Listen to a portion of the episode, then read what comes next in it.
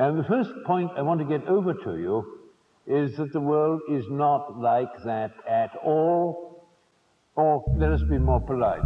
The world in which I live is not like that at all. Bienvenue sur Radio Recyclerie, le podcast des idées, des débats et des écologies, à écouter en accès libre sur larecyclerie.com.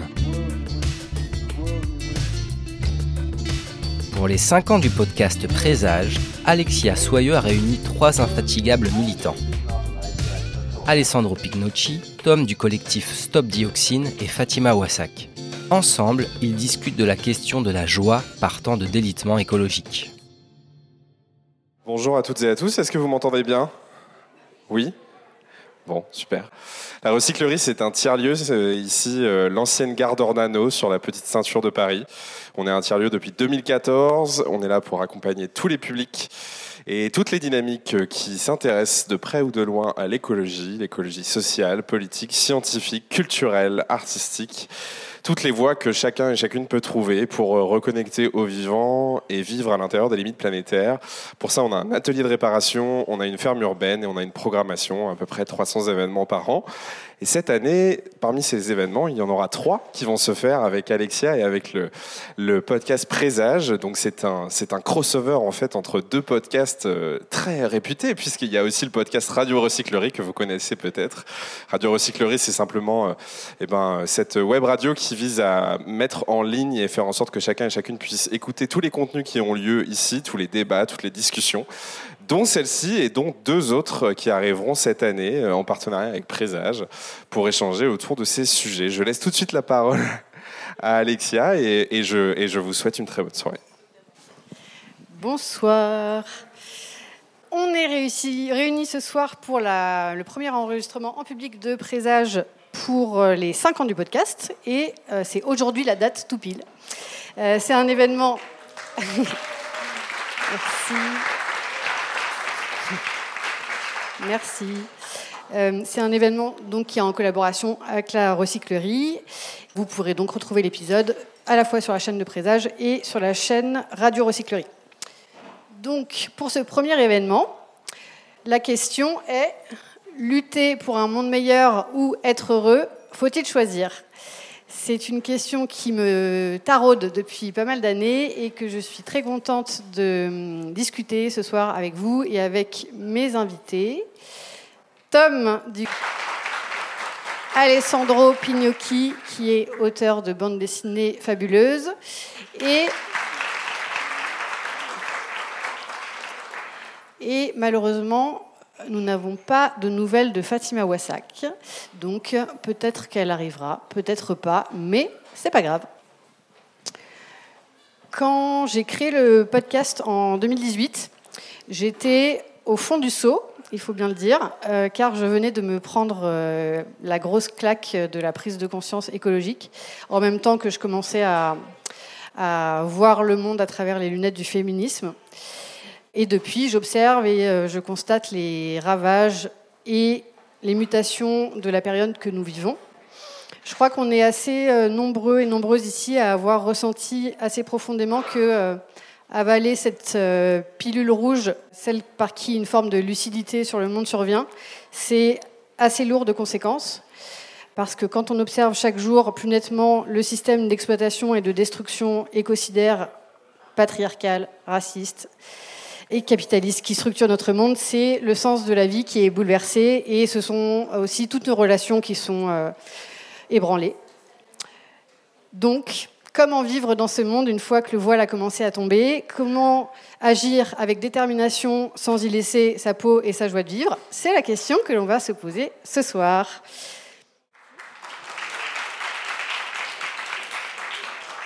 Euh, donc l'expérience de l'engagement militant peut être assez douloureuse, à la fois parce que les sujets qu'on traite sont difficiles, aussi parce qu'il y a des rapports entre euh, militants qui ne sont pas tout le temps agréables. Il ne faut pas oublier bien sûr la question de la répression et le fait qu'il y a parfois euh, peu de victoires. Entrer dans le milieu militant, d'une certaine façon, c'était peut-être dire adieu à une certaine forme d'ignorance heureuse à une certaine idée du bonheur en tout cas. Sandro bah, je, vais commencer par botter en touche, mais on y reviendra, mais juste parce que tu, parles de renoncer à une idée du bonheur et euh, faire un mini détour pour rappeler que le bonheur, c'est quand même un concept qui est socialement construit. Dans la mesure du, physiologiquement possible, mais en tout cas, il y a une forte construction sociale. Et comme tous ces concepts-là qui nous structurent, on a tendance à oublier cette, cette, part de construction et à prendre ces concepts-là comme désignant une réalité objective et euh, impossible à changer. Le concept de bonheur et celui qui lui est très lié de liberté quoi, ont une histoire. En l'occurrence, ils ont été façonnés par euh, la bourgeoisie dans les deux derniers siècles. On est baigné depuis l'enfance, quand on grandit dans l'Occident moderne, par une conception de la liberté pensée comme définie négativement, c'est-à-dire c'est pas de la liberté de faire quelque chose, mais la liberté de pouvoir se désintéresser de tout un tas de choses. Et notamment, le, fondement du concept de liberté, c'est la possibilité de faire faire à d'autres ce qu'on n'a pas envie de faire, Enfin, le concept de la liberté bourgeoise. Et notamment toutes les tâches matérielles, toutes les tâches liées à la subsistance, euh, le travail de la terre notamment, s'occuper de la maison, et euh, être libre pour euh, encore une fois pour un bourgeois, mais c'est un concept qui a envahi l'ensemble de, l'imaginaire de l'Occident moderne, c'est donc disposer d'un prolétariat, c'est-à-dire une foule de gens, une masse de gens qui est dépossédée de ses moyens de subsistance, qui donc pour survivre doit vendre sa force de travail, et d'un marché du travail ou acheter les services des prolos pour leur faire faire tout ce qu'on n'a pas envie de faire, notamment le travail de la terre, etc. Et euh, le deuxième pilier de la, liberté bourgeoise, c'est se désintéresser des tâches politiques la, mise à disposition du prolétariat par le euh, marché du travail avec le pouvoir répressif de l'État qui défend notamment la propriété privée et s'assure que les prolos n'auront pas les moyens de subvenir à leurs besoins autrement qu'en vendant leur force de travail, qui euh, permet la, liberté bourgeoise. Quand on rentre dans le, monde militant, c'est un peu ce concept-là de liberté qu'on est amené à revoir et, euh, et à prendre à rebours, surtout quand on milite dans des luttes territoriales dans des luttes pour l'autonomie territoriale qui aspirent à euh, reprendre en main les conditions de subsistance et la décision politique. Et du coup, on affirme qu'en fait, contre la définition bourgeoise de la liberté, c'est quelque chose de désirable, de joyeux, de s'occuper de sa subsistance et euh, des affaires politiques. En fait, dit comme ça, c'est assez logique, quoi, que être, libre, c'est justement être maître de ses moyens de subsistance et des, des, décisions qu'on prend dans le territoire où on habite. Mais malheureusement, la, conception bourgeoise de la liberté puise ses racines assez profondes dans notre histoire culturelle, même jusqu'à l'histoire des religions, quoi, où le, christianisme définit les, tâches matérielles liées à la terre, etc., comme des souffrances, une punition par lesquelles on doit passer pour accéder au bonheur ailleurs, quoi. soit dans le dans l'au-delà ou le week-end à l'église. Quoi. Mais la, ritualisation dans le christianisme est détachée des, tâches de subsistance. Et on souffre toute la semaine et ensuite on vit éventuellement un moment de transe à l'Église. Et donc la, conception de la liberté aristocratique puis bourgeoise se construit en partie là-dessus. Donc ce n'est pas une mince affaire que de dire qu'on va balayer ce concept-là pour le remplacer par un autre. Heureusement, il y a d'autres. Enfin, l'anthropologie nous apprend que ce concept de liberté euh, bourgeois, comme liberté de ne pas faire, de faire faire à d'autres ce qu'on n'a pas envie de faire, c'est un concept très particulier. Encore une fois, dans d'autres cultures et à d'autres moments historiques, on considérait la liberté justement comme être libre de, euh, même dans la Grèce antique avant la, modernité occidentale, c'était la liberté de participer aux affaires de la cité et la liberté d'avoir la main sur euh, ses moyens de subsistance. Moi, je suis un peu en transition entre ces deux concepts, parce que la liberté bourgeoise, oui, c'est la liberté de, au-della même de la subsistance et de la politique, c'est d'être autonome émotionnellement, d'être capable de se défaire de tout lien, de se passer de tout attachement, et il y a d'autres, encore une fois, conceptions de la liberté qui sont encore une fois la liberté de choisir ces liens, de choisir les attachements dans lesquels on est, idéalement des attachements euh, qui ne recèlent pas des relations de domination. Mais euh, donc voilà, c'est en, entrant en militantisme, en particulier dans les luttes territoriales, c'est à ça qu'on s'attaque. Et voilà, moi je suis un peu en transition entre les deux concepts de liberté. C'est pas complètement évident, effectivement, mm. mais euh, voilà, c'est sans doute bénéfique à long terme en tout cas. Quoi.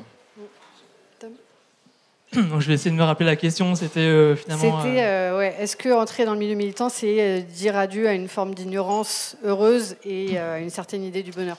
Déjà, il faut un peu se poser la question pourquoi on rentre dans le milieu militant en fait, dans différentes causes. Enfin, par exemple, si on parle de racisme, si on parle de colonialisme, euh, finalement, on n'a pas trop le choix en fait de rentrer dans le militant. On, on subit des injustices. Euh, je vais prendre le cas, par exemple, voilà, euh, Trentonia, par exemple, euh, qui fait partie voilà, de, de la lutte euh, de- dont on fait partie. Elle, en fait, c'est une ancienne résistante. Elle est victime de Peut-être tu peux repréciser pour Ouais. les gens qui connaissent pas le collectif Vietnam Dioxine. C'est ça. Donc moi, je suis parti du collectif Vietnam Dioxine.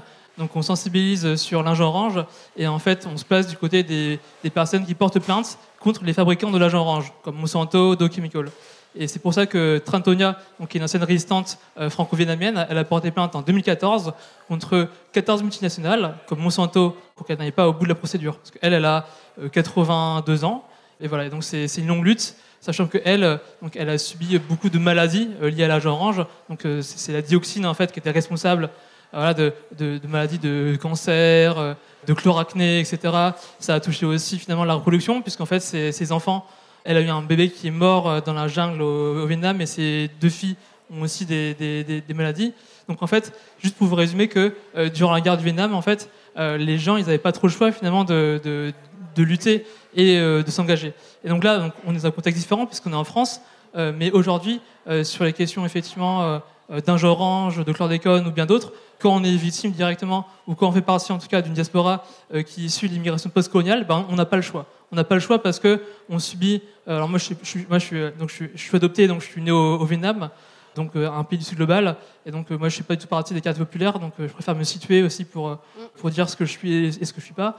Mais par rapport à ça, quand on subit du racisme, etc., ben, en fait, bah, on, a envie de lutter parce qu'en fait, on veut s'émanciper, on veut comprendre les causes et euh, euh, qu'est-ce qui structure en fait ce racisme qui est systémique, qui est institutionnel. Donc finalement, euh, on réfléchit pas vraiment à la question euh, est-ce que je vais être plus heureux? On va dire bah voilà, je vais m'émanciper et c'est par l'émancipation aussi que d'une certaine manière, bah, on, avance et on, acquiert des droits et, matériellement en fait, on fait en sorte que nous et puis les personnes aussi qui nous ressemblent, qui subissent les mêmes choses, bah, puissent aussi finalement régler ces problèmes-là. Quoi. Donc c'est- il y a ça. Je pense que c'est assez différent et c'est intéressant de se faire un, un pas de côté, parce que dans l'écologie, finalement, tout, tout le monde est, voilà, est, victime du changement climatique, mais pas aux, aux mêmes effets. Et je veux dire, quand, quand on est victime voilà, de, de racisme, de, de sexisme ou autre, je pense que bah, on a une relation qui est différente et, euh, et je pense que c'est, on s'intéresse plus à des causes et c'est peut-être moins, je dirais, désancré que euh, voilà, d'une cause, ah, tiens, bah, aujourd'hui, euh, je vais lutter pour le climat et demain, je vais ouais. la biodiversité. Quoi.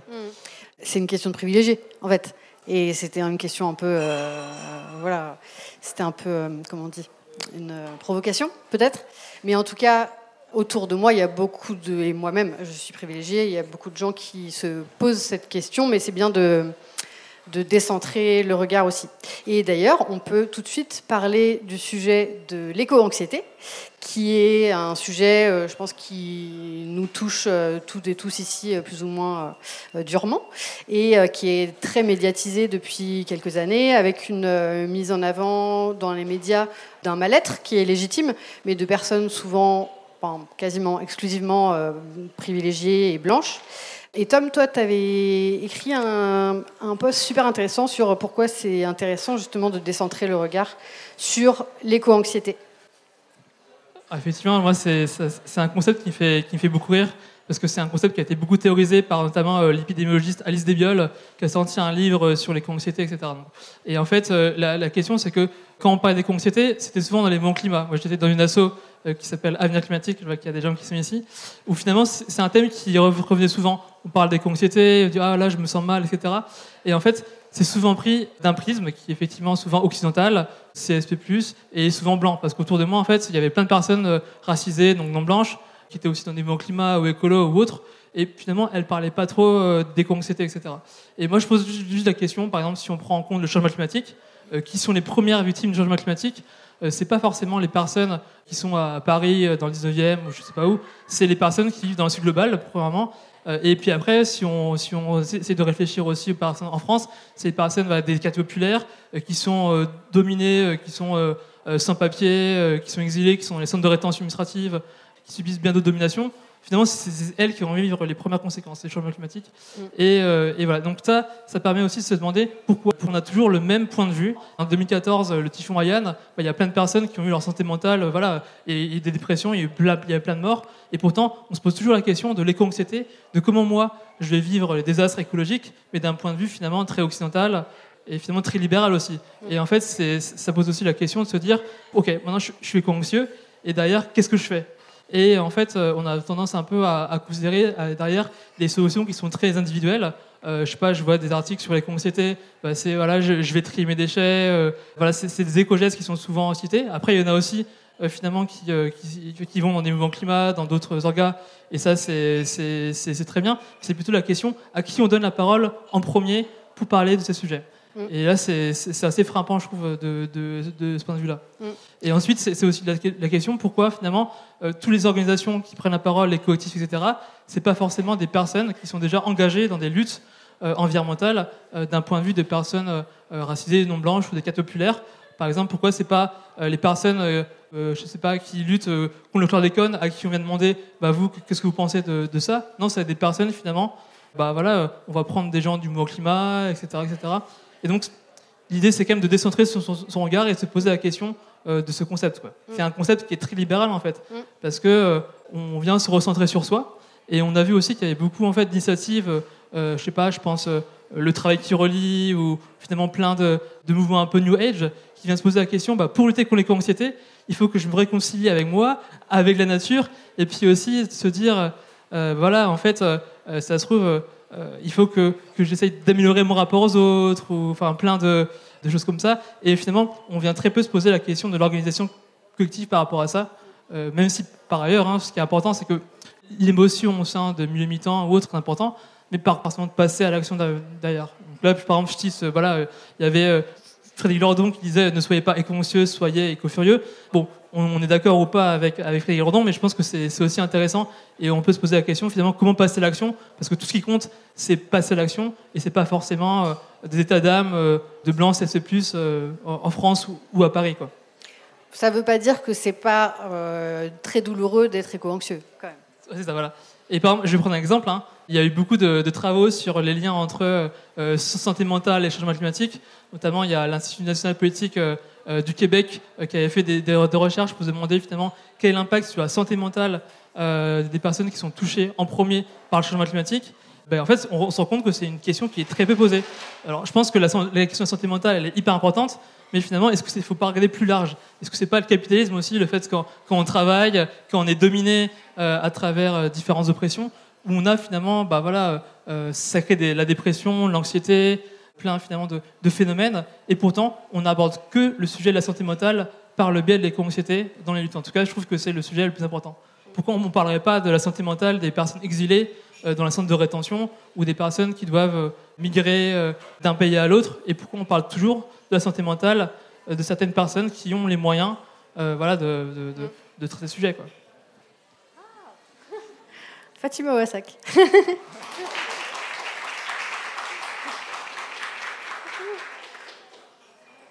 réponds sur... réponds. Ouais, bah non, mais sur le, effectivement l'éco-anxiété comme problème bourgeois, libéral, etc., c'est avant même de savoir à qui on demande la parole, si on entre dans la lutte écologique par cette motivation-là, on sous-entend quand même en creux que euh, on veut se battre pour que les choses ne bougent pas. Quoi. Pardon. C'est bien Tout va bien On dérange tout le temps Alessandro quand il parle. Oups. oui, c'est pas, pas, pas forcément impliqué, mais néanmoins, si tu dis je suis, je suis anxieux, j'ai pas envie que le climat change, on, ça sous-entend j'ai envie que la, situation reste euh, telle qu'elle. Donc si tu t'adresses à euh, euh, des gens des quartiers populaires, des victimes du chlordécone, des dominés en toutes sortes, de, toutes sortes, ça veut dire lutter pour faites des efforts, lutter, rentrer dans la lutte écologique pour maintenir en place les structures de domination qui vous écrasent. C'est quand même ça qui est contenu en creux dans, dans ce concept-là. Donc c'est sûr qu'on ne va pas euh, va pas construire, enfin déjà c'est même moralement euh, dégueulasse, et en plus on ne construit pas un mouvement politique euh, puissant comme ça. D'autant plus qu'on ne construit pas non plus un mouvement politique un peu puissant sur des affects tristes. Sur la base de l'éco-anxiété, on va faire une action explosive, effectivement, aller se, coller le visage au milieu du périph' pour faire un truc, parce qu'on a besoin d'agir pour résister à, cette sensation-là. Mais un mouvement politique puissant, il ne se construit pas pour lutter contre le pire, pour lutter contre l'anxiété, mais pour aller vers du mieux. Et euh, là, pour le coup, les luttes, euh, tant les luttes sociales que les luttes écologistes sont euh, souvent condamnées à lutter pour éviter le pire, à lutter contre des trucs. les luttes sociales, quand même, avant le, avant le grand tournant réactionnaire des années 70, on luttait pour reprendre possession des moyens de production et les, collectiviser. Là maintenant, on doit lutter pour éviter de prendre deux ans de retraite. Donc, c'est, et, la lutte écologiste, qui, en tout cas qui prend comme mot d'ordre le, CO2, éviter la catastrophe, etc., c'est presque structurellement une lutte défensive. Et donc l'enjeu, c'est de trouver euh, une offensive, de ne pas lutter pour éviter le pire, mais pour proposer quelque chose de mieux. Alors effectivement, comme tu l'as dit, quand on rentre dans le militantisme parce que euh, on est euh, dominé, opprimé par tout un et que c'est une, nécessité vitale, là c'est tout à fait clair. Quand on rentre comme nous depuis une position de groupe socioculturel relativement épargné par les difficultés de lutte écologiste, qui ne soit pas juste éviter le pire. Et c'est là que le, pour le coup, c'est là que toutes les questions autour du vivant, autour de transformer nos relations euh, au non-humain, euh, ont un rôle à jouer, puisque bah, tu citais Lordon, euh, il constate que la situation du prolétariat n'a pas du tout ému la bourgeoisie dans les deux derniers siècles, mais par contre, quand il s'agit de vivant et de, crise écologique, là, on les touche. Donc, c'est bon. Il faut prendre acte de ça. C'est une porte d'entrée, en tout cas, pour proposer une, une, lutte qui va vers du mieux, donc des formes d'organisation sociale qui permettent de tenir compte des intérêts des euh, non-humains, de tisser avec eux des relations euh, beaucoup plus riches, de reprendre en main nos euh, activités de subsistance en s'offrant le luxe de tenir compte des intérêts du milieu de vie dans lequel on est. Ça permet d'envisager, enfin c'est basique, on y, on y reviendra, quoi, mais en tout cas de dessiner une perspective désirable et pas juste une lutte qui se nourrirait simplement d'anxiété et d'affects tristes. Quoi si je peux développer, il y, a un, gros problème avec l'écologie quand même, c'est que souvent, c'est considéré comme du développement personnel. Et, je trouve que l'éco-anxiété, c'est vraiment symptomatique de ça, en fait. C'est, euh, bah, finalement, je vais, me, enfin, je vais essayer d'avoir sur moi, mais en fait, euh, il y a très peu finalement euh, bah, de, oui, de, formes d'organisation collective, etc. Il n'y a aucune interrogation sur sa place sociale où personne se situe en fait au sein de ces mouvements-là. Et plus largement, enfin, si on s'intéresse à l'éco-anxiété, le gros problème aussi, que ça se base quand même sur le présupposé qu'en fait, bah, il y a un effondrement. C'est ça le problème. Et que je trouve que si on n'avait pas parlé de collapsologie, je ne suis pas sûr qu'en fait qu'on aurait parlé euh, d'effondrement. Et la collapsologie, c'est typiquement un phénomène où euh, on ne décentre pas son regard et on regarde sur son nombril euh, de blanc, CSP+, parisien, etc. Parce que l'effondrement, en fait, on n'en parle ni au Vietnam, ni aux Philippines, ni dans les pays qui sont les premières voilà, les, premiers pays qui sont touchés par le changement climatique en fait. Mm. et donc ça, c'est, ça se pose aussi question quoi. Mm. Alors Fatima, on était en train de parler d'éco-anxiété et de euh, pourquoi c'est important de euh, décentrer le regard sur cette euh, notion. bonsoir à tout le monde, je suis très, heureuse d'être arrivée. Alors l'éco-anxiété, alors oui effectivement, ça renvoie, je suis d'accord avec tout ce qui a été dit, en tout cas avec ce que j'ai entendu, et notamment sur cette dimension très individualisante et très blanche, CSP+, du Nord global, etc. Euh, et en même temps, je trouve que c'est pas euh, euh, inintéressant de, détourner un petit peu cette, cette notion-là d'éco-anxiété bah, pour mieux s'organiser face à des urgences et, à la nécessité de, oui, à cette nécessité de s'organiser face à l'urgence climatique, face à l'urgence qu'est la montée de l'extrême droite et peut-être l'accès de l'extrême droite au pouvoir je trouve que ça peut permettre de dire en fait euh, l'inquiétude, notamment des parents qui euh, euh, essaient de faire grandir des enfants non blancs dans ce pays. Je trouve que c'est intéressant en fait. C'est-à-dire que quand on parle d'éco-anxiété, alors on pense tout de suite classe moyenne supérieure blanche qui s'inquiète du fait que son confort peut-être va se réduire et alors moi j'assume en fait ce côté très oui, effectivement, euh, individuel, cet affect, parce que je, le ressens euh, moi-même. Je sais que dans mon entourage, beaucoup le ressentent. Et c'est pas un truc de, de classe moyenne super blanche, quoi. C'est vraiment, oui, comment on fait demain après-demain euh, et comment on met à l'abri nos enfants, comment on protège nos enfants. voilà, donc c'est pas forcément quelque chose de négatif, je trouve. C'est au contraire peut-être prendre la mesure de d'une catastrophe à venir. Et oui, c'est vrai que demain sera pire qu'aujourd'hui. Mm. Et ça, c'est quelque chose qui est documenté. C'est que toi, tu, fais, tu faisais surtout allusion au traitement médiatique de l'éco-anxiété, à la façon dont euh, ça se restreint à ça, et, euh, c'est, euh, et où c'est effectivement individualisé, et où ça sous-entend encore une fois une lutte pour conserver nos privilèges.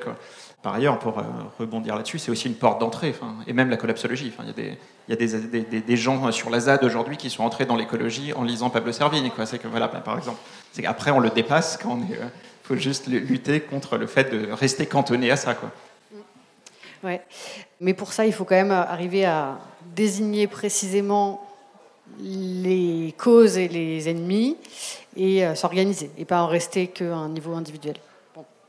Et hum, vous trois, est-ce que vous sauriez dire euh, quelle euh, a été l'émotion qui a lancé votre désir d'engagement? Que c'était, bah, je sais que Fatima, tu as écrit sur la colère récemment. Moi, le problème, c'est que je suis, encore une fois, comme, toi, j'appartiens aux classes relativement épargnées. C'est presque un luxe de militer, Ce n'est pas une nécessité vitale. Et euh, alors, certes, euh, bah, comme sans doute beaucoup dans cette salle, je vivais mal le spectacle de l'injustice, je vivais mal euh, le spectacle des dominations. Et j'étais un peu plus silencieux, c'était vraiment très douloureux viscéralement, mais c'est pas, mais c'est pas ça qui m'a fait rentrer dans le militantisme, sans doute. Surtout, je venais d'un milieu universitaire qui a une espèce de, méfiance bien triste, mais euh, c'est comme ça contre le, milieu militant. Mais c'est vraiment la rencontre avec la ZAD de Notre-Dame-des-Landes, euh, où je suis allé, euh, pas pour des raisons militantes, mais pour des raisons vraiment de curiosité, quoi, pour des raisons de peut-être de voir autre chose, de, réagir à, un sentiment un peu de claustrophobie du monde moderne. On a vraiment l'impression d'être enfermé dans un système politique, un système d'organisation sociale où, où qu'on aille sur Terre, on va rencontrer à peu près les mêmes choses. Et de là, de savoir qu'il y avait une petite enclave qui essayait de, de défaire le, mode d'organisation politique dominant et de proposer autre chose, évidemment, c'est attirant. Quoi. On y voit vraiment. Et euh, bah, j'ai été complètement saisi par le, par le lieu, comme beaucoup de gens. J'y suis allé une semaine pour voir et j'en suis jamais vraiment reparti. Et euh, ça a été vraiment l'occasion pour moi, et là je rejoins ce que je disais au début sur le concept de liberté bourgeoise, d'éprouver de, des affects que je connaissais pas, quoi. vraiment de découvrir des champs, des domaines de l'expérience humaine. Alors pour le coup, j'étais sans doute vraiment particulièrement sinistré de, de ce point de vue-là, j'avais pas de pas d'expérience dans le monde associatif, euh, voilà, je suis fils unique, blabla, enfin, c'était, euh, j'avais vraiment pas d'expérience du collectif, et là me sentir saisi, pris par un, un collectif et des choses dont l'importance euh, dépassait ma petite personne. Découvrir des modes d'organisation collective que je connaissais pas, ça a été vraiment un choc. Et encore une fois, c'était l'occasion de. J'ai vraiment j'ai découvert des, domaines de, des possibilités d'affect que peut sécréter l'esprit humain qu'on n'a pas tellement l'occasion d'éprouver ailleurs. Et euh, le hasard a voulu que j'arrive sur la ZAD euh, un mois avant la dernière opération d'expulsion de 2018. Donc là, évidemment, pour rendre réelles des choses qui jusque-là euh, bah, baignaient dans le registre du discours. C'est quand même une, école de politisation assez euh, radicale, quoi, vivre quand on a été éveillé par des raisons complètement incroyables, etc., et que les blindés de l'État viennent rouler sur tout ça. ça rend toute chose moins rhétorique. Quoi. Et pour, encore une fois, pour les gens qui, sont, qui entrent en dans le militantisme en venant de, classes relativement épargnées et pour qui la politique peut être quelque chose d'assez abstrait du registre du discours. Encore une fois, on s'indigne des injustices, mais dans l'abstrait, pas, encore une fois, pas un besoin vital. Là, d'un coup, ça ancre les choses dans les affects, dans les corps, et ça donne vraiment une épaisseur de réalité à toute chose. Quoi. Et ça a été, le, vraiment, je pense, je suis devenu militant au milieu de la semaine d'expulsion de la ZAD. Quand j'ai dû en partir, globalement, quand je vois un flic en manif, j'ai tendance à m'enfuir en courant euh, terrifié. Et là, je m'attendais que, euh, quand commençaient les expulsions, à ce qu'il m'arrive à peu près la même chose. Et c'est pas du tout ce qui s'est passé.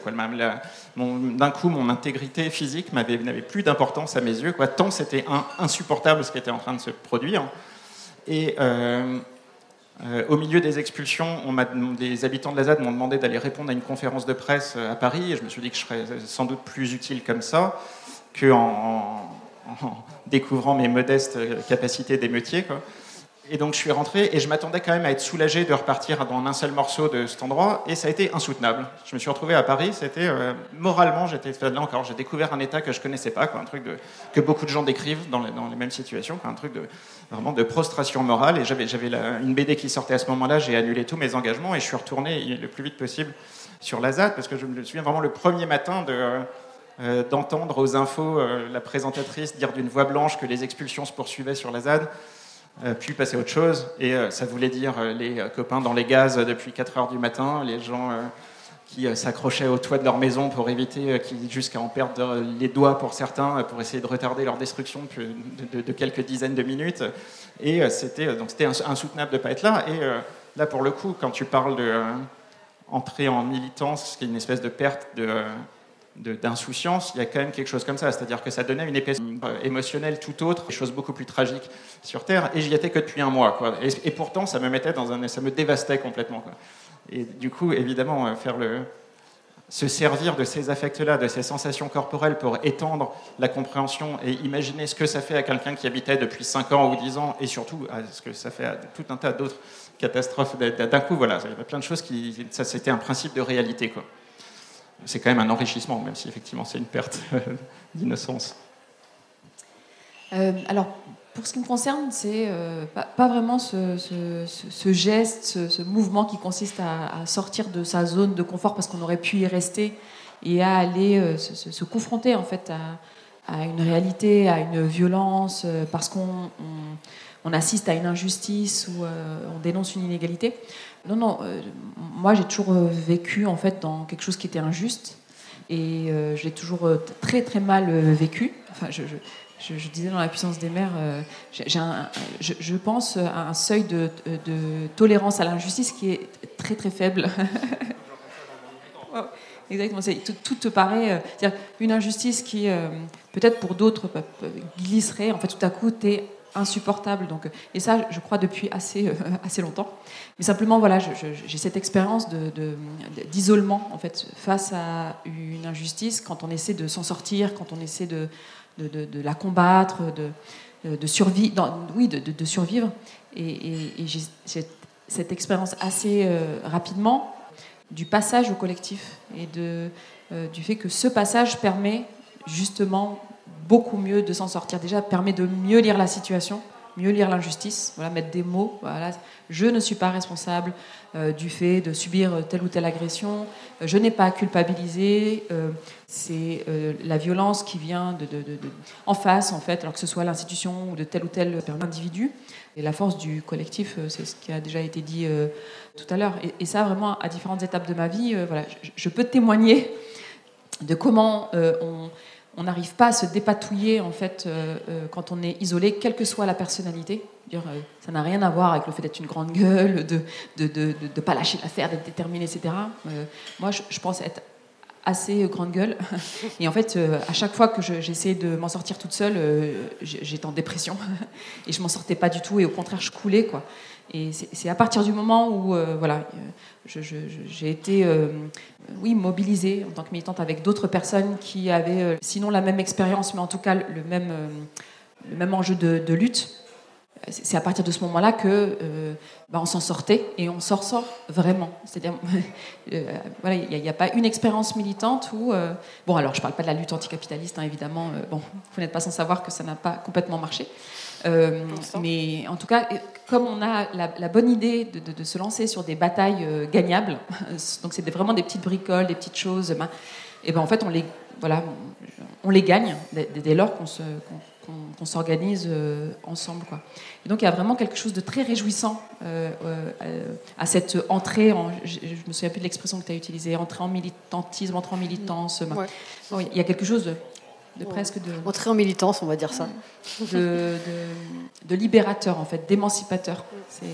Et, Alors sur la question de la liberté de circuler en, particulier, moi c'est vraiment quelque chose que j'ai expérimenté, comme je crois beaucoup de personnes euh, très jeunes, notamment quand on est euh, une femme, qu'on a été une, fillette.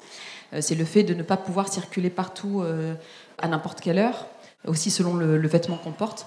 Ça, c'est une expérience que j'ai eue assez, assez, assez jeune le féminisme, mais aussi euh, l'écologie, euh, l'antiracisme, je les ai vraiment perçus bon, comme des outils euh, qui permettent de lire ça, en fait. Le fait que des personnes comme moi sont entravées dans leur liberté de, circuler, mais aussi, du coup, comme des outils qui peuvent nous libérer, nous émanciper. Et du coup, c'est aussi ça qui est, je trouve, très, réjouissant, c'est d'attraper comme ça ces, outils-là, en fait, et vraiment de, de se libérer, quoi. Il n'y euh, a, pas de mauvaise nouvelle au militantisme. Moi, j'ai rien perdu en militant, au contraire. Je n'ai fait que gagner, en fait. Euh, j'invite vraiment les personnes à, s'engager, euh, vraiment, parce que je c'est vraiment pas. Alors, oui, quand on dit la, lutte, ça coûte quelque chose, oui, effectivement, ça, peut coûter, ça peut même coûter la vie, c'est vrai.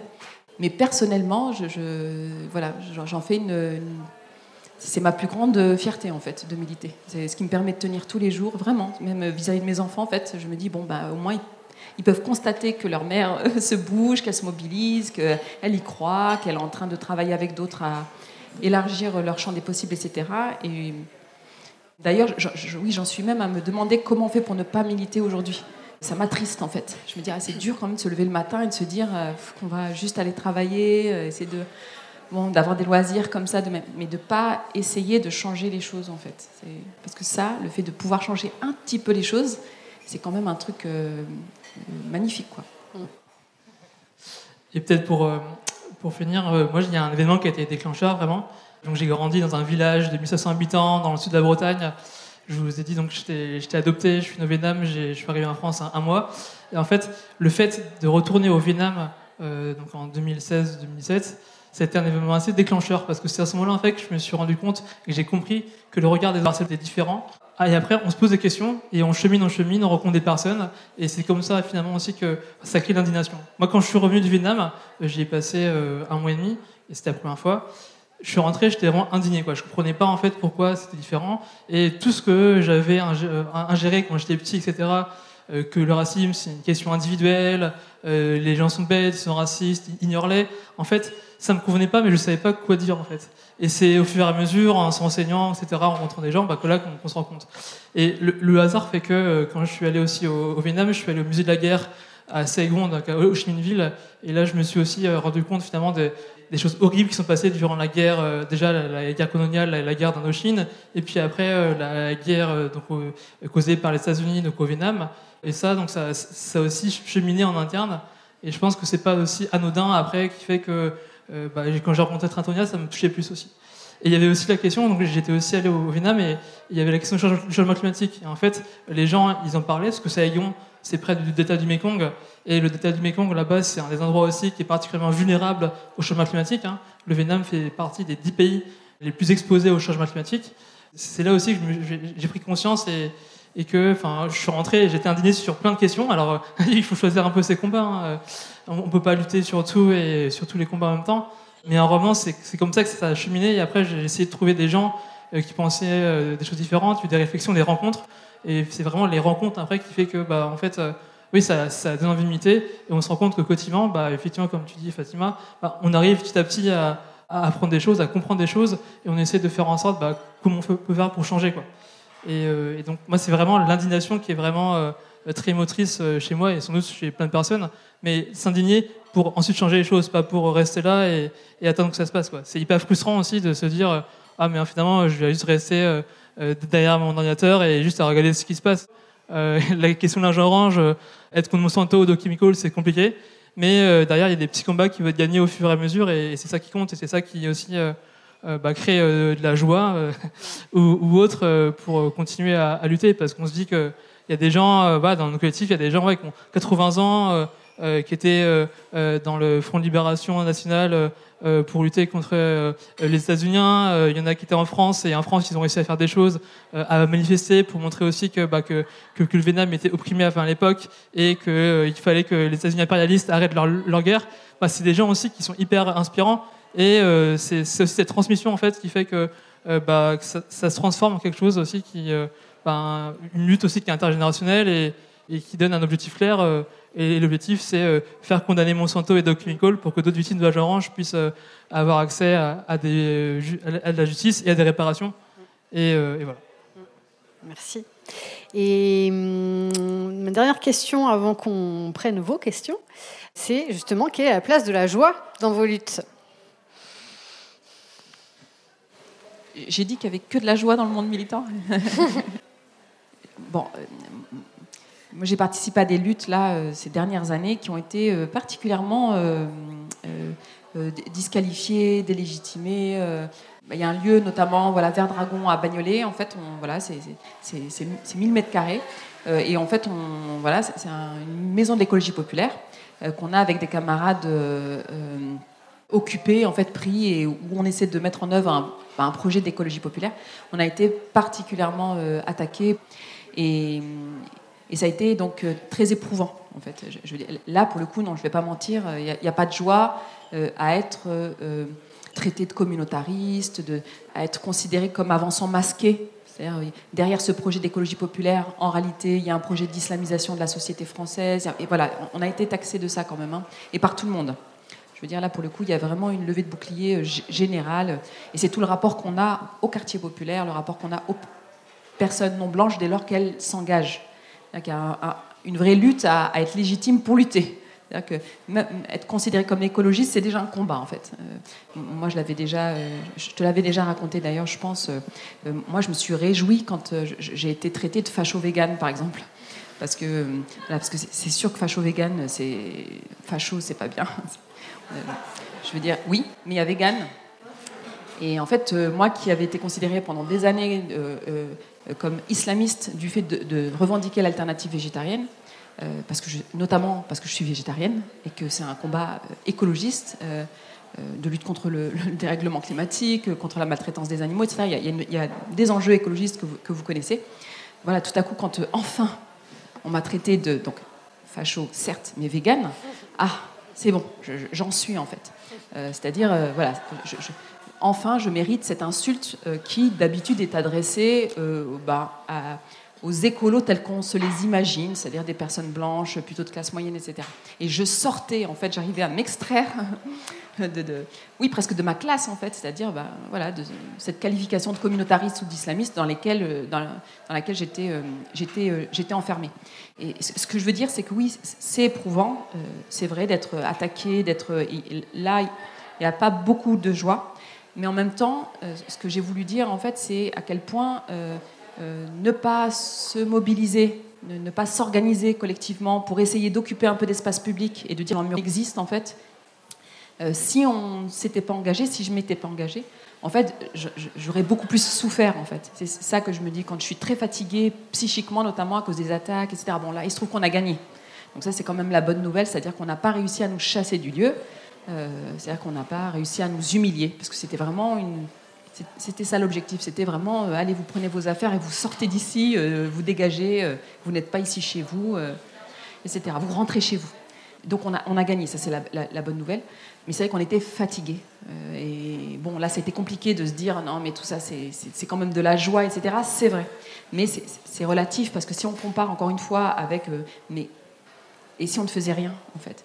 Et moi je sais à quel point des personnes qui euh, sont enfermées, je ne dis pas qu'elles s'enferment, elles sont enfermées dans euh, un, sentiment d'impuissance euh, politique, de, résignation, à quel point elles souffrent psychiquement, et notamment des personnes dans les quartiers populaires.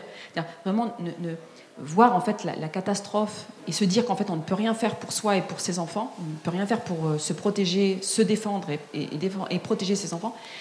Je pense que c'est, et je le sais, c'est beaucoup plus violent. hier, on organisait à Verdragon justement un temps avec des familles de victimes de violences policières, de, crimes policiers,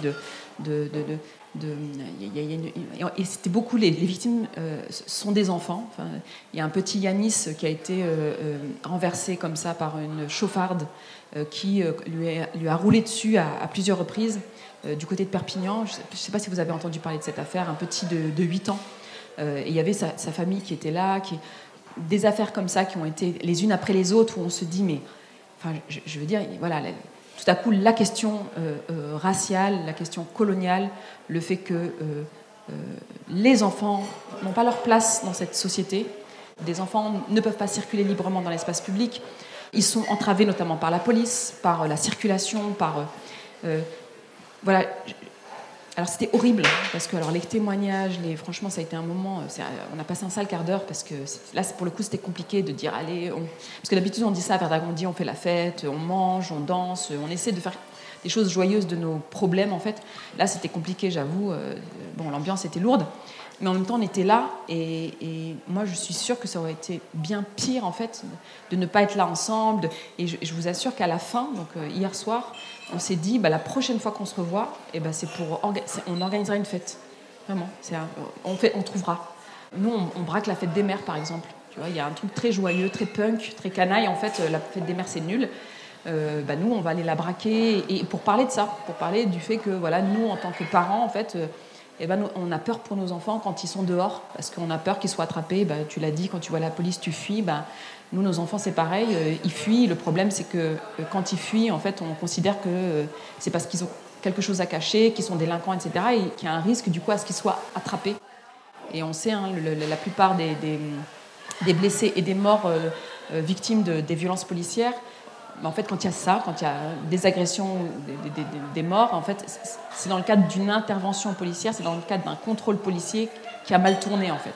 Donc c'est dire en fait l'angoisse pour les parents de laisser traîner leurs enfants euh, euh, dehors. Et eh ben donc situation, euh, je veux dire, pas réjouissante, pas joyeuse, mais en même temps, voilà, de ça on braque la fête des mères.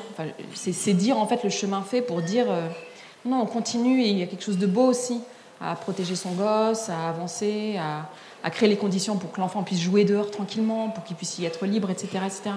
Voilà, donc oui, au final, de toute façon, ça finit par une fête. donc ouais, on, essaie de s'assurer quand même de la joie dans nos, dans nos espaces et dans nos milieux, malgré tout, en fait, malgré tout. Donc effectivement, euh, la joie, c'est pas toujours simple, hein, parce que surtout, là, comme je disais, quand, on est dans une lutte où finalement la victoire est pas forcément simple, franchement, je vous, dirais que euh, le jour en fait où on a appris que le tribunal s'est déclaré incompétent en mai 2021 concernant le procès de Trentonia contre les fabricants de linge orange, on était plutôt mal et, la joie, elle n'était pas au rendez-vous. quoi. Euh, et donc, euh, on sait que c'est surtout dans les combats judiciaires, en fait, c'est très long. le temps de la justice, c'est 10, 20 ans. Euh, surtout là, en fait, donc il y, a un procès en appel. Après, ça peut retourner au tribunal d'Evry. Et ça veut dire qu'après, il peut encore avoir un appel parce que ça sera juste sur le fond. Et après, il peut encore y avoir la cassation. Et après, encore la Cour européenne des droits de l'homme. Et Trentonia, comme on disait, elle a 82 ans. Donc voilà, donc la, donc la joie, c'est pas toujours ça. Par contre, ce, qui, ce procure la joie, et je te rejoins, c'est le fait que nous, en fait, on est un collectif, il y a notamment des personnes vietnamiennes, donc de la diaspora, et donc c'est ancré dans des organisations qui ont créé le collectif. Donc il y avait l'Union des jeunes Vietnamiens de France, et avant c'était l'Union des génogérales des Vietnamiens de France, et ça a été écrit par une personne qui s'appelle Ho Chi Minh. Et donc il y a une culture aussi assez militante, qui est assez forte, et surtout de transmission en fait de la culture. Par exemple, début février, on a fêté le Nouvel An lunaire, donc le Tête, qui est le Nouvel An euh, vietnamien. En fait, c'est vraiment ces événements-là qui font aussi bah, on se retrouve et, finalement on fait des choses et, c'est important aussi c'est cette transmission. Et, au-delà de ça on trouve aussi la joie finalement dans la transmission parce qu'en fait euh, l'âge orange la guerre du Vietnam la guerre en général il y a plein de traumas ça crée ce qu'on appelle des stress post-traumatiques complexes choses comme ça. Et c'est un peu dur en fait de retourner dans le passé et finalement au Vietnam c'est un gros tabou en fait l'âge orange euh, chez beaucoup de gens. Et le fait de, transmettre les choses alors franchement c'est très dur hein. des fois on se prend des, des, des claques enfin, c'est pas joyeux, mais il y, a cette faculté en fait de transmettre les choses et euh, de dire voilà, euh, je vous fais confiance et je, vous transmets aussi ce savoir. Et ce savoir, il faut aussi le, partager, le diffuser. Et c'est ça que je trouve, en quelque sorte, enfin, quelque chose qui est pas pas joyeux, mais il y a quand même quelque chose de, la confiance et quelque chose qui est fort et quelque chose qui donne envie en fait de, bouger euh, et, d'agir. Donc c'est une espèce de joie qui est assez particulière quand même, mais euh, euh, voilà, c'est quelque chose qui est important en tout cas dans dans, dans la lutte. Après, au-delà de ça, il y a toute la question de bah, se retrouver les, rencontres. Et moi, ce qui me rend joyeux, c'est rencontrer les gens plutôt que rester tout seul, parce que moi, je viens d'un petit village rural de 1500 habitants où les personnes par non blanches se comptaient sur le doigt d'une main. Donc euh, c'est pas forcément simple de rencontrer des gens. Euh, et toute ma vie, il y avait peut-être une personne vietnamienne, d'origine vietnamienne, dans, euh, dans le village où les personnes se moquaient parce qu'il avait un accent et parce qu'il avait, il avait fui le Vietnam, donc il, enfin, il, il, avait un accent. Quoi. donc voilà, c'est cette question-là aussi, finalement, de se retrouver, finalement, la, solidarité communautaire. moi, le communautarisme, par exemple, c'est souvent vu de très mal négatif. Mais moi, je vois ça de manière très positive, en fait. se retrouver, enfin, c'est dur. Et aujourd'hui, il y a, enfin, c'est assez rare, en fait, je trouve, des, euh, des organisations comme ça qui, essayent de transmettre euh, la culture et faire vivre. Et surtout, là, dans la question de la justice environnementale, ce qui est important, c'est bah, la mémoire. Transmettre la mémoire pour qu'en fait, on n'ait plus euh, comme l'âge orange, comme le chlordécone, comme les essais nucléaires au Sahara, en Polynésie. Et ça, en fait, ces témoignages, ils sont de plus en plus rares. Et des fois, on peut se dire, eh ben, est-ce que finalement, ces témoignages, ils vont disparaître et on va oublier et on va reproduire les mêmes, erreurs, quoi. Et c'est ça, en fait, le, sujet aussi. La joie de la transmission et, et, de faire vivre ces combats-là. Quoi. Merci. encore une fois, du point de vue de euh, quelqu'un issu d'un groupe socioculturel pour qui le militantisme est euh, malgré tout une forme de luxe, en tout cas, il y a, oui, un choix, où ce n'est pas une nécessité vitale, effectivement, la question de la joie, elle est fondamentale, parce que euh, juste dans le processus de lutte lui-même, faut que c'est ça qui met les, corps en mouvement qui permet de recruter évidemment, mais aussi de se sentir puissant euh, collectivement. Il, faut des, il faut affects joyeux euh, qui soudent. Il y, a, un peu un- une forme d'hypocrisie à parler de ça, vu que j'habite pas encore sur, j'ai pas franchi le pas d'habiter sur la ZAD. En, en l'occurrence, sa découverte et y passer du temps, ça a été, euh, comme je le disais, découvrir des hum, possibilités de, l'expérience humaine que je connaissais pas, se sentir maillé dans un collectif, se, voir qu'il était possible de euh, reprendre en main des dimensions de l'existence dont on est si habitué à être dépossédé qu'on ne- n'envisageait même pas qu'on pouvait remettre la main dessus et retrouver un pouvoir dessus. Donc au début, il y a quelque chose de très enivrant euh, à ça. Quoi. Mais euh, par contre, euh, quand je sors de la ZAD, je suis repris par, enfin, repris par des affects bourgeois, de, le plaisir de la délivrance matérielle, le pouvoir justement de, le, pouvoir de s'en foutre. Il s'agit de défaire deux siècles ou même deux millénaires d'histoire des idées qui ont construit la, joie, le bonheur et la liberté comme la possibilité de se défaire de tout lien et de se foutre de tout. Quoi.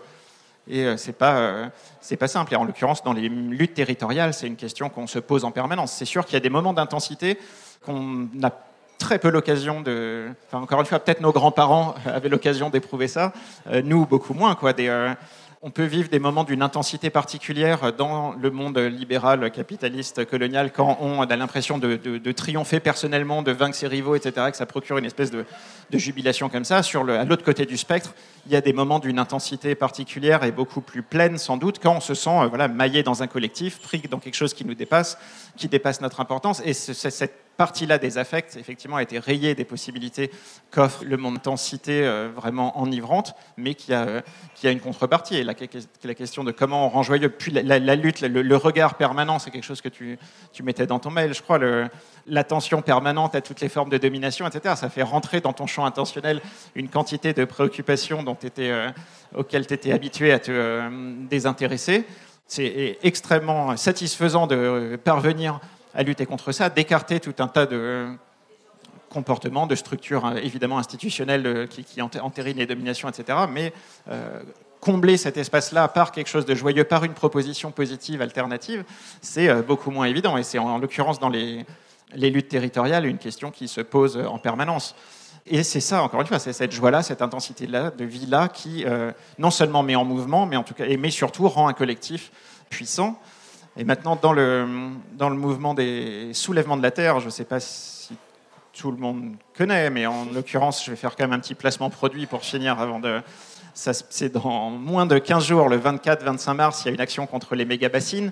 Et euh, là, en l'occurrence, je suis vraiment... euh, J'attends ça avec impatience, je suis vraiment comme un gosse. Quoi. C'est ni la perspective de sauver le monde, ni de défaire l'agri- l'agriculture industrielle qui me motive, mais ça va être l'intensité d'existence qui va sortir de ce week-end-là, participer à son, à, son organisation euh, euh, à plein, essayer de, de- et euh, participer à une action de sabotage de- avec 3000 personnes, c'est quand même des moments enivrants qu'on n'a pas beaucoup l'occasion de, de vivre ailleurs. Donc euh, je vais, je vais faire de la propagande en insistant là-dessus, quoi, plus que sur euh, la nécessité d'affronter l'agro-industrie, c'est que ça va être sans doute un moment où, sachant que la dernière fois, on a, à 6000, on a largement débordé la police, là, on attend au moins entre 20 000 et 30 000 personnes. Ça va être vraiment extrêmement festif. Et en l'occurrence, un, euh, les soirées de concert après une action comme ça, quand on a débâché des bassines, quand on a regardé des tracteurs de la Confédération paysanne défiler avec le système d'irrigation au préalable tronçonné. Du coup, voilà, ouais, c'est aussi des, des affects qu'on n'a pas tellement l'occasion d'éprouver dans d'autres circonstances. Quoi.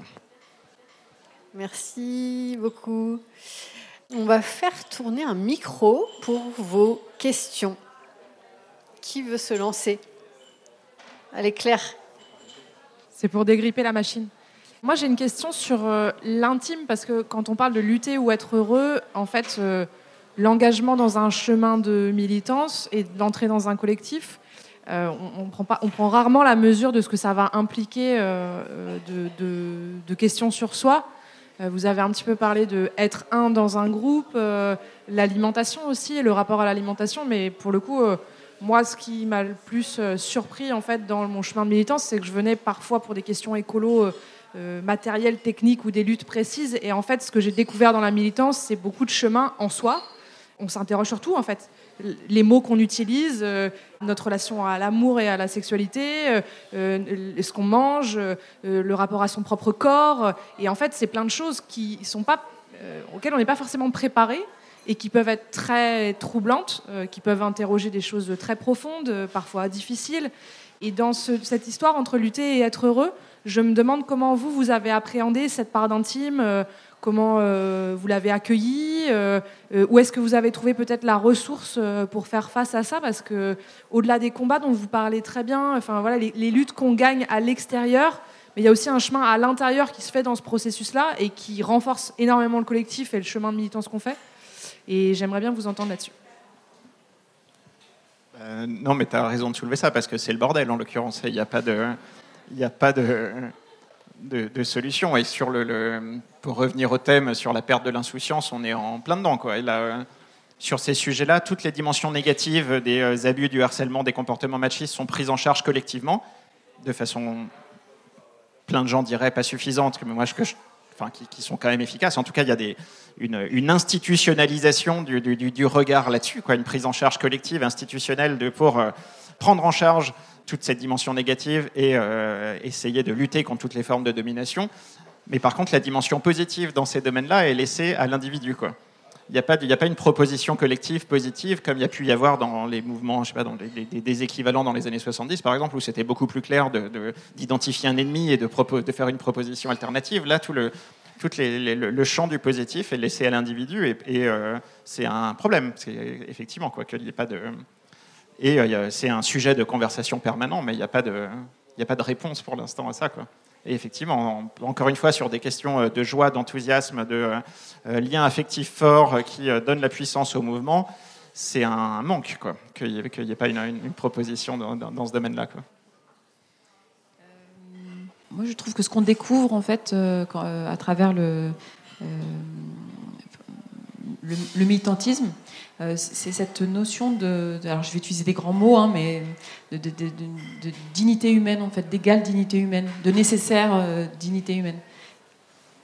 S'il y a des interrogations, des, des, choses qui bousculent, je trouve que c'est plutôt là, en fait. Je, t'écoute depuis tout à l'heure et je, vais le citer, je n'arrête pas de le citer, euh, c'est très bien pour lui. C'est Joseph Andras euh, qui a écrit un bouquin sur euh, un porteur de valise qui s'appelle Fernand Yveton. Je ne sais pas si ça vous dit quelque chose. C'est un bouquin qui s'appelle De nos frères blessés. Et c'est un livre magnifique, vraiment, qui est incroyable, qui rappelle ça en fait. Qui rappelle, voilà, alors Fernand Yveton, donc l'un des rares, je me demande si c'est pas le seul homme blanc qui, a été tué par l'État français pendant la guerre d'Algérie. Euh, parce qu'il a été considéré comme traître en fait euh, à la patrie euh, française, puisqu'il s'est rallié en fait. il, s'est pas rallié d'ailleurs, pardon. Il, était membre en fait du FLN algérien pour la libération de, l'Algérie. Et alors lui, il, il, se situe pas comme tu, vois comme tu, le fais sur. Alors moi, je, je, je, et c'est pas du tout une critique. Hein, c'est juste, c'est pas une critique, mais tu verras où je veux en venir. On comprend à la lecture de ce livre et c'est tout le travail de Joseph Andras, qui a une plume, euh, encore une fois, euh, incroyable. En fait, on comprend qu'il ne se bat pas pour euh, d'autres, là où lui serait privilégié, ou serait dans un certain confort, etc. non, on, comprend qu'en en fait, il se bat pour lui. parce que vraiment, ce monde-là, donc un monde où sont séparés les humains, entre blancs, non blancs, entre entre colons et, indigènes, etc., bah, lui, ça lui va pas, il ne peut pas survivre à ça, en fait. Enfin, on comprend que vraiment, euh, vraiment, il y a ce truc de je, ne suis pas libre si les autres ne le sont pas. Et, je trouve, moi, que le militantisme, bon, alors là, tout de suite, je suis partie sur euh, les luttes, euh, tu disais les luttes de territoire, bon, les luttes anticoloniales, voilà, là, pour le coup, c'est des luttes de territoire tellement glorieuses que c'est très massif. Mais en tout cas, bon, c'est un référentiel pour moi, c'est vraiment une, référence pour moi dans, la construction politique. Mais je trouve que, voilà, en luttant, ça permet de, retoucher en soi en fait notre euh, égale dignité humaine en fait. C'est fait de se dire mais je ne fais pas pour un tel ou une telle, je le fais pour moi. Vraiment, qu'est-ce que je veux en fait, à, quelle société euh, j'aspire? Et ça, ça peut vraiment. Enfin, je, trouve qu'il n'y a que dans la lutte et le militantisme qu'on peut toucher du doigt ce truc-là. Euh, je, continue sur la lutte anticoloniale. algérienne notamment, on a dans un tribunal qui est Jamila Bouired, coloniales et qui ont libéré euh, l'Afrique de la férocité coloniale, c'est pas rien. Et elle, alors on lui annonce qu'elle va mourir comme euh, Fernand Yveton, comme d'autres, et qu'elle va être guillotinée euh, bah, parce que voilà, elle, c'était pas la trahison, mais c'était l'ennemi, quoi, l'ennemi indigène. Et elle éclate de rire Jamila Bouired à ce moment-là, quand, elle est condamnée à mort. Et elle dit euh, euh, Vous pouvez faire ce que vous voulez avec moi, individu, en fait, vous ne tuerez pas la cause euh, des, peuples opprimés, vous ne tuerez pas la libération, en fait, la nécessaire libération de ces peuples opprimés. Tu vois, elle, est- prête à mourir, en fait. Ça la dépasse. C'est vraiment une question de dignité humaine. Je pense que Jamila Bouired euh, n'aurait pas dit ça si elle n'était pas entrée en lutte, si elle n'était pas entrée dans son. Je pense qu'elle a découvert ça chez elle, cette force incroyable. Enfin, il faut, quand même avoir euh, un petit peu de courage pour rire à l'annonce d'un verdict, euh, d'une sentence de mort. Mais je pense que ça, elle l'a trouvé dans, la lutte que mène le FLN. Alors, je réponds pas complètement parce que je, comprends que c'était la question du bonheur et de ma- mais on oublie un peu trop la question de la dignité, et notamment de la dignité humaine. Dans les luttes d'émancipation, c'est c'est ça qu'on peut trouver en particulier. Autre question Allez, qui se lance? Merci. Euh, bonsoir et merci à vous quatre pour vos témoignages. Euh, moi j'avais une question par rapport à la, au sentiment de rupture que vous avez pu connaître euh, au moment de votre, euh, à la- au moment où vous, vous êtes, vous êtes passé dans le militantisme. Et moi je voulais savoir euh, comment vous avez vécu le possible sentiment de rupture que vous avez eu avec vos proches, avec euh, la famille, avec peut-être euh, vos amis ou le cadre professionnel dans lequel vous étiez à cette époque-là? Voilà, en gros. Je n'ai pas grand-chose à, répondre à ça. Je ne l'ai pas vécu comme une rupture, ça a été progressif. Mais c'est vrai que maintenant que je, constate que, et c'est encore une fois, c'est classique comme expérience, revoir des amis proches qui vraiment n'en ont rien à foutre, c'est plus complètement évident. Quoi. Il, y a quand même, euh, il y a quand même une certaine difficulté à, à ça. Euh, non, alors moi je suis quand même obligée de négocier avec euh, ça, l'entourage, euh, bah, parce qu'en fait, euh, on l'a dit pour commencer, il y a quand même un contexte très anxiogène, parce que voilà, on l'a dit, euh, cette question du dérèglement climatique, euh, mais, il y a aussi euh, l'extrême droite. Euh, Quand on est une personne non blanche, vraiment cette menace qui est là en fait et qu'on nous agite depuis maintenant des décennies et qui, qui nous voit grandir en fait. La menace d'être chassé de ce pays. Euh, euh, je l'ai déjà dit l'année dernière, euh, vous vous souvenez, il y a quand même eu des débats pour savoir si oui ou non il fallait nous virer de France en fait. Et c'est des grands des débats d'a- avec, à forte audience. Je veux dire, c'est vraiment, il y a des gens qui disaient oui, il faut les virer, ils n'arrivent, ils s'assimilent pas, il faut euh, le grand remplacement, la remigration. Et en face, euh, bah, pour nous défendre, euh, le max, c'était de dire non, non, il faut les garder parce que ces gens-là, ils sont utiles euh, dans le bâtiment, dans la restauration, etc. Enfin, je veux dire, on a eu affaire à ça et nos enfants, ils ont assisté à ça. Et ça, encore une fois, on ne prend pas la mesure de, ce que ça provoque euh, chez nous déjà adultes, mais alors chez les enfants, enfin voilà, il faut quand même qu'ils arrivent à, grandir dans cette puanteur. Et donc arriver avec quelque chose euh, de l'ordre de la rupture, de un truc militant, euh, mais moi je- je- j'essaie de pas le faire. J'essaie de pas euh, euh, venir déjà avec des problèmes sans avoir réfléchi deux minutes à un début de solution déjà. Et ben c'est pour ça que moi, de plus en plus, je parle de, Méditerranée comme espace autonome. Il y a, y a des, de liberté de circuler, par exemple. C'est-à-dire que plutôt que de parler uniquement de anti, anti, anti, en fait, ben, j'essaie de, donner à voir en fait des choses qui sont très positives, qui peuvent porter euh, euh, bah, la liberté de circuler sans, sans condition. Encore une fois, la Méditerranée comme euh, hyper sujet. SOS Méditerranée, c'est des pirates. Moi, je parle d'ailleurs d'écologie pirate, un truc vraiment très joyeux, très positif, etc. Donc ça, et c'est presque de l'ordre de, la discipline militante. C'est vraiment stratégiquement, je, je- je me, je- me force à, essayer de proposer des choses qui sont euh, positives, qui portent, etc., que, peuvent porter d'ailleurs des enfants. Voilà, les enfants, il faut qu'ils puissent dire vers dragon. Ça, tout de suite, c'est voilà, c'est- Bruce Lee, quoi. C'est un truc euh, positif. Ça, c'est la première chose. La, la deuxième chose, c'est vrai que euh, euh, parfois, en fait, ça nous dépasse. Et tout à l'heure, je vous disais, quand on a été attaqué euh, à Verdragon, c'est-à-dire quand on a voulu nous chasser, c'était une campagne d'affichage autour de Verdragon pour dire il faut qu'elle parte. Alors, comme on est de gauche, on n'a pas dit il faut qu'elle parte, ces Arabes, ou je sais pas. Non, ils ont mis euh, sur les affiches euh, euh, c'est un danger pour les valeurs de la République. euh, C'est voilà, le nouveau truc. euh, Et, quand on est de gauche, on peut dire ça. On peut dire euh, c'est un danger pour les valeurs de la République. Et, et du coup, euh, voilà, il faut qu'elle parte. Euh, et ça, en fait, quand on passe à la télé, parce que du coup, on est passe à la télé, c'était pas une bonne nouvelle, hein, c'était en plus sur CNews et tous les trucs euh, horribles. Euh, bah, en fait, euh, oui, il y a la famille qui appelle, les parents notamment, les, et pour dire moi, par, par, exemple, je le dis, hein, j'adore mes parents, j'adore ma famille et tout, mais c'est vraiment des pressions pour dire faut arrêter de faire de la politique maintenant. Faut arrêter de faire toujours tes petites histoires là demain. Tu en fait, as des enfants, il faut que tu sois responsable. T'as quel âge? Il faut sortir de ce côté hippie, faut sortir de ce côté gauchiste, etc. etc. Et ça, c'est vrai que du coup, il faut gérer le combat et, et, cette conviction en fait qu'on ne peut pas lâcher et que vraiment on va crever si on, si on lâche. Et en même temps, il faut gérer le fait que nos entourages sont particulièrement euh, fragilisés, vulnérabilisés, qu'il peut y avoir des représailles, qui peut... et que du coup, voilà, il faut, tout le temps rassurer, voilà, tout mettre de l'eau dans son coca. non, non, mais t'inquiète pas, j'arrête. En fait, c'est la dernière fois. On essaie de sauver le lieu, puis après on arrête, puis on n'arrête pas. Mais évidemment, nos, proches, nos amis, notre famille, en fait, euh, ils, s'inquiètent. D'ailleurs, et encore une fois, ils s'inquiètent aussi pour euh, parce qu'il peut y avoir des représailles, ça c'est vrai. Il peut y avoir des représailles, par exemple, au pays dans le pays d'origine. Euh, moi, en 2016-2017, bah, j'étais soutien à un soulèvement de la terre, et c'est dans le Rif marocain c'était un soulèvement de la terre. Je veux dire, c'était pour libérer la terre, pour protéger la terre, etc. Bah, je suis une militante anticoloniale, je suis une militante euh, voilà, contre les, violences policières. Il se trouve qu'il y avait une forte répression policière dans le RIF. Euh, bah, c'est un engagement. Et en même temps, voilà, on réfléchit quand même à deux fois en se disant, mais j'ai une partie de ma famille qui est là-bas, euh, quelle, quelle, responsabilité je prends en fait bah, dès lors qu'il peut y avoir des représailles euh, là-bas, et ça rigole pas euh, dans, les pays, euh, dans nos pays d'origine, en Afrique du Nord. je veux dire, voilà, les militants sont en prison, les journalistes sont en prison, c'est pas du tout le même contexte de, militance qu'ici en France, c'est évident. Je veux dire, je, moi jamais les, je mettrai jamais à égalité les deux. Et donc oui, là aussi, il faut doser en fait. Donc sa radicalité. si c'est être radical pour être radical, si ça met en danger ses proches, c'est pas la peine quoi. Mais c'est juste, voilà, c'est comment on dose, on concilie un engagement euh, nécessaire et en même temps, encore une fois, la nécessité d'être, euh, de ne pas aggraver, en fait, de ne pas ajouter de l'anxiété à l'anxiété, et puis aussi de ne pas mettre en danger, euh, de ne pas trop mettre en danger ses proches. Je parler d'un sujet un peu différent sur, sur le sujet de la, rupture.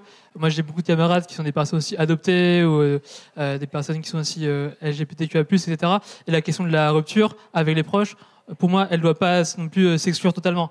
Euh, je veux dire, euh, à un moment donné, dans un contexte hyper oppressif où, finalement où les conditions matérielles d'existence sont, diminuées parce que parce que si vous êtes ado, vos parents vous donnent plus d'argent, vous vous excluent, etc. Là, je pense qu'il y, a des contextes très pertinents où là, il y a une nécessité de, rupture. Mais je dirais, quand, par exemple, moi, mes parents sont blancs, je suis pas resté blanc, hein, par exemple, et voilà, et, en fait, bah, il y, a des contextes où, en fait, il faut des solutions pour se préserver. Bon, ça, c'est sur deux sujets, sur euh, le racisme, l'adoption internationale, c'est quand même assez particulier. Après, sur les questions euh, écologiques, moi, pas la même, c'est peu pareil, quoi. Je me dis, comment on peut faire des ponts aussi avec des gens qui ont des intérêts différents. Et finalement, bah, les, proches autour de soi, euh, d'autres organes, des personnes qui ont un, point de vue qui est différent, bah, c'est la question finalement de comment on peut faire des ponts et comment aussi on peut construire des choses, des, alliances, parce qu'on a tous des intérêts différents et parce que à la fin, le but c'est quand même bah, de, de, créer des rapports de force, etc. Et donc là, la question de la rupture, elle me semble moins pertinente. Enfin, ça peut se faire. Il y a, des cas, euh, clairement, je pense qu'il n'y a aucun intérêt. Hein, quand, c'est l'extrême droite ou c'est la droite, encore, parfois, euh, on peut s'étonner, mais il y a des intérêts qui sont assez, euh, assez étonnants dans, certains contextes. Donc oui, oui la rupture dans, certains cas, mais surtout des, alliances quand c'est possible. Parce qu'il n'y a, que comme ça en fait, qu'on peut, qu'on peut aussi avancer. Quoi. Quand, on parle de, joie, moi personnellement, je trouve qu'il y a beaucoup de joie dans les alliances qu'on fait avec des personnes qu'on ne pensait jamais rencontrer et peut-être qu'elles euh, ont un vécu différent et qu'elles n'emploient pas les bons mots, que, que ce soit. Je pense qu'il y a beaucoup plus à construire euh, que de créer encore des murs entre des gens euh, qui auraient intérêt à construire des, des, ponts. Quoi. Merci. Est-ce qu'on prend une dernière question? Ouais Zéina. Bonsoir, merci à tous les quatre. moi j'avais une question sur comment est-ce que ça vous arrive parfois de prendre du recul, de vous regarder de haut et comment, enfin, quel regard vous portez sur vous et sur votre parcours? Enfin, Est-ce que parfois vous vous êtes senti pas assez engagé, trop engagé? Enfin, voilà. Merci. Pour répondre, peut-être je fais un, micro détour. Euh, parce que finalement, on parle, on parle, de construire une perspective désirable, euh, de ne pas lutter juste pour le contre, mais pour quelque chose de mieux, mais on n'a pas du tout évoqué le projet politique qu'on porte. Quoi. Là, le, projet politique auquel je me raccroche, c'est celui de, développer des formes d'autonomie territoriale, de prendre acte de la faiblesse des outils de transformation de l'État interne à l'État et interne à la social-démocratie, que ça c'est un peu mort et qu'il faut trouver d'autres points d'appui, notamment des points d'appui extérieurs à l'État pour espérer avoir une chance de le transformer et euh, notamment par la, reprise de terre, l'occupation de terre, et retrouver des formes d'autonomie euh, matérielle, notamment alimentaire et politique, euh, sur des territoires. Alors par l'occupation illégale sous forme de ZAD ou avec ce que portent les soulèvements de la terre, mais aussi par l'achat foncier et tous les intermédiaires qui y a entre les deux. C'est reconstituer des forces politiques territorialisées, et on essaye de dire qu'il y a des certaines situations, dans des exercices de politique fiction un peu tirés par les cheveux parfois, quoi, où euh, c'est une situation désirable qu'une euh, structure étatique qui a à peu près la forme qu'on lui connaît aujourd'hui cohabite avec des territoires euh, autonomes dans ses marges. C'est désirable et ça fonctionne que s'il y a une liberté de circulation totale des populations, effectivement, et c'est ça, une des composantes désirables de la chose, c'est de pouvoir choisir les modes d'organisation politique dans lesquels on vit, en connaître plusieurs, faire des expériences de formes d'organisation sociale, politique, de, de une structure qui se construit sur des valeurs différentes et de pouvoir osciller, si le cœur vous en dit, entre différents euh, euh, territoires qui s'organisent différemment et que ça, donnerait, entre autres, une richesse politique énorme et un point d'appui, de, euh, un contrepoint de, pouvoir à l'État.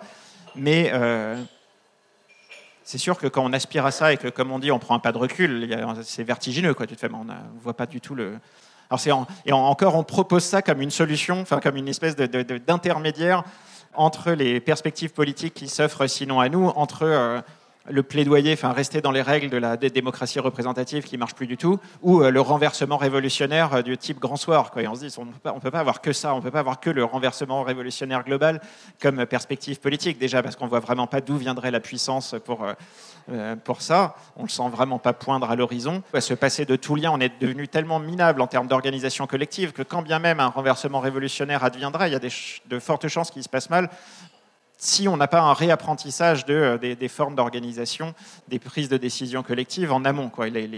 L'idée d'une territorialisation des luttes sert aussi à ça. Quoi. Éventuellement préparer un, renversement plus global et réacquérir des savoir-faire, parce que vraiment on n'est pas le même type de personne quand on a grandi euh, dans l'Occident moderne que quand on a grandi au Chiapas ou dans une vallée bolivienne où c'est euh, habituel de prendre des décisions à 10 000, 20 000 personnes. Cette perspective-là de semi-autonomie, de forme d'autonomie territorialisée pour reconstruire une puissance politique collective, on la, déjà on la propose comme quelque chose qui nous semble plus plausible et plus désirable qu'un renversement révolutionnaire global, mais même ça, ça semble tellement lointain et si peu à portée de main que bien sûr, des fois on est pris de vertige là-dessus. Ça nous arrive de faire des... Euh, je sais pas, je pense à des, euh, bah, une action des soulèvements de la terre, par exemple, où on a vraiment l'impression que le monde nous appartient, ou même une de, trois jours de discussion dans une ferme paysan de nature avec euh, que des gens qui euh, reconstruisent des réseaux locaux, qui font de, l'agriculture en bonne entente avec le vivant. On est plein, on a l'impression que vraiment on va dans le bon sens. Après, tu rentres chez toi en train et tu traverses des monocultures de maïs à perte de vue avec des éoliennes et tu te fais ah non, mais en fait, on est, on est anecdotique. Et donc oui, il y a on négocie en permanence avec cette espèce de sentiment un peu absurde d'être complètement débordé par des forces contraires. Et, euh, Oui, parce qu'en t'écoutant, c'est vrai qu'on n'a pas beaucoup parlé du projet politique qu'on porte et, tu parlais d'autonomie territoriale et il y aurait beaucoup de choses euh, à dire aussi. Euh, on, la refait alors, du coup On fait tout bah alors du coup, juste un mot quand même effectivement sur ce, sur ce projet politique. Je, je vais profiter de, moi aussi de la question pour, euh, pour en parler, parce qu'effectivement, il y a, y, y a, cette idée aussi dans, dans, ce que je défends d'autonomie euh, euh, territoriale.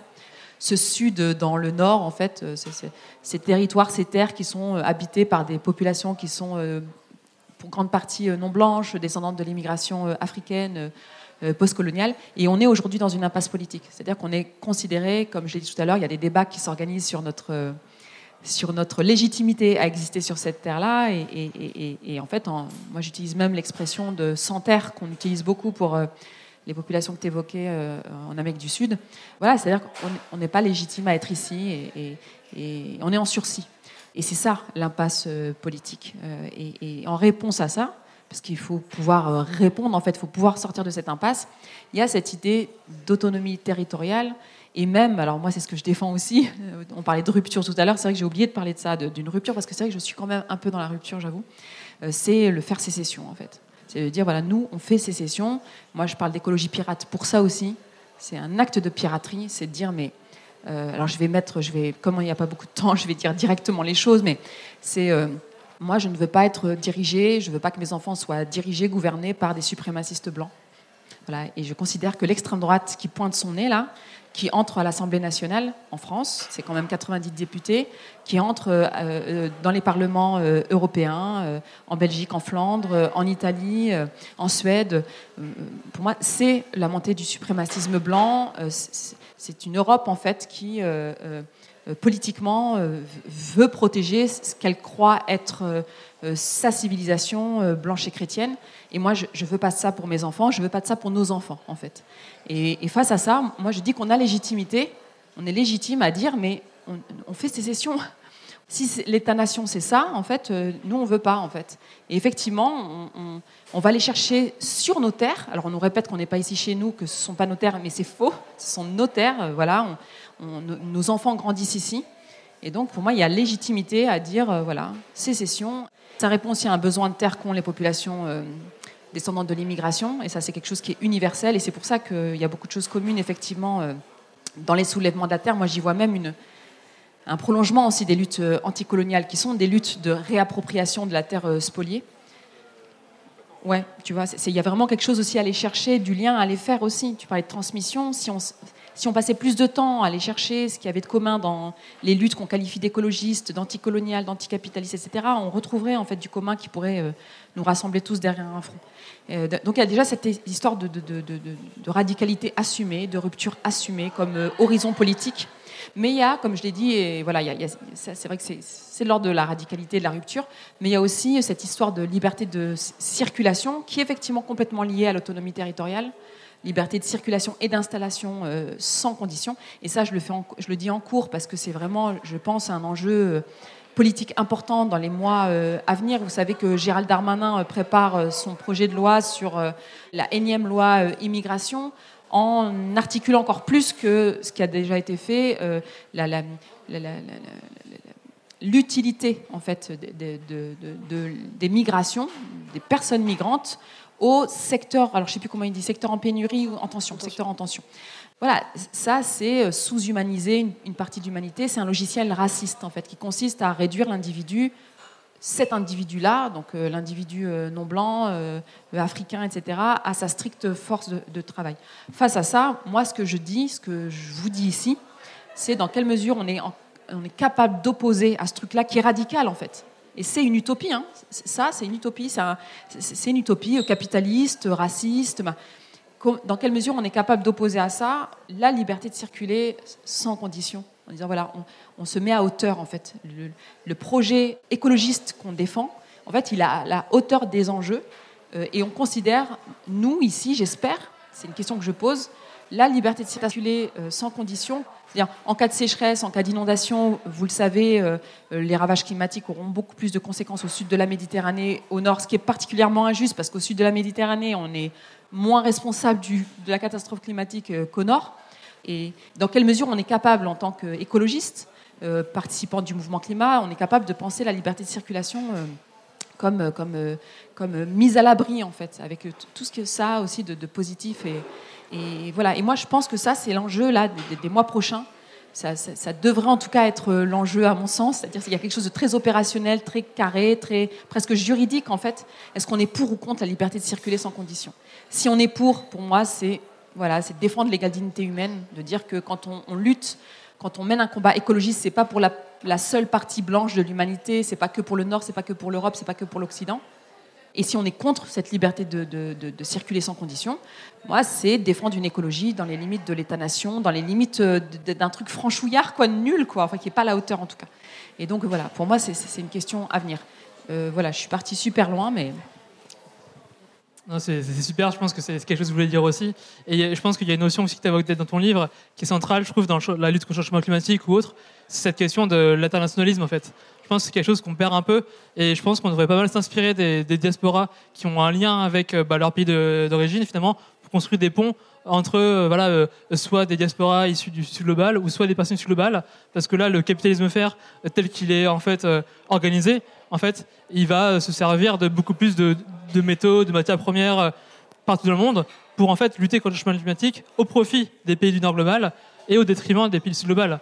Donc en fait, on est en train de déplacer le problème du climat vers euh, pas mal d'autres sujets, l'extraction des ressources, etc. En fait, c'est toujours un, un, un habité colonial, comme dit Malcolm Ferdinand, qu'on qu'on déplace toujours vers d'autres sujets. Et donc peut-être, et j'espère qu'on aura lutté euh, contre le changement climatique et qu'on n'aura plus de problème, euh, je doute un peu, enfin le capitalisme vert se sert de tous les éléments de langage, la sobriété, de plein de choses, etc. Et arrive à totalement récupérer des concepts qui étaient peut-être un peu militants hier et qui aujourd'hui ne sont pas, et qui sont totalement absorbés par une nouvelle langue euh, euh, libérale et, euh, colonialiste. Quoi. Voilà, c'était juste pour rajouter ça. Merci beaucoup. Merci à toutes et à tous. Merci.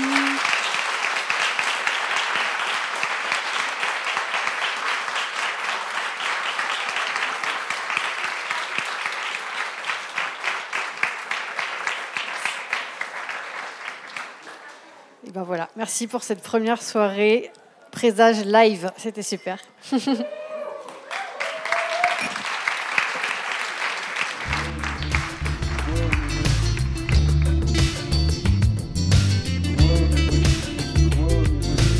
Merci pour votre écoute. Toutes nos émissions sont disponibles en podcast sur larecyclerie.com.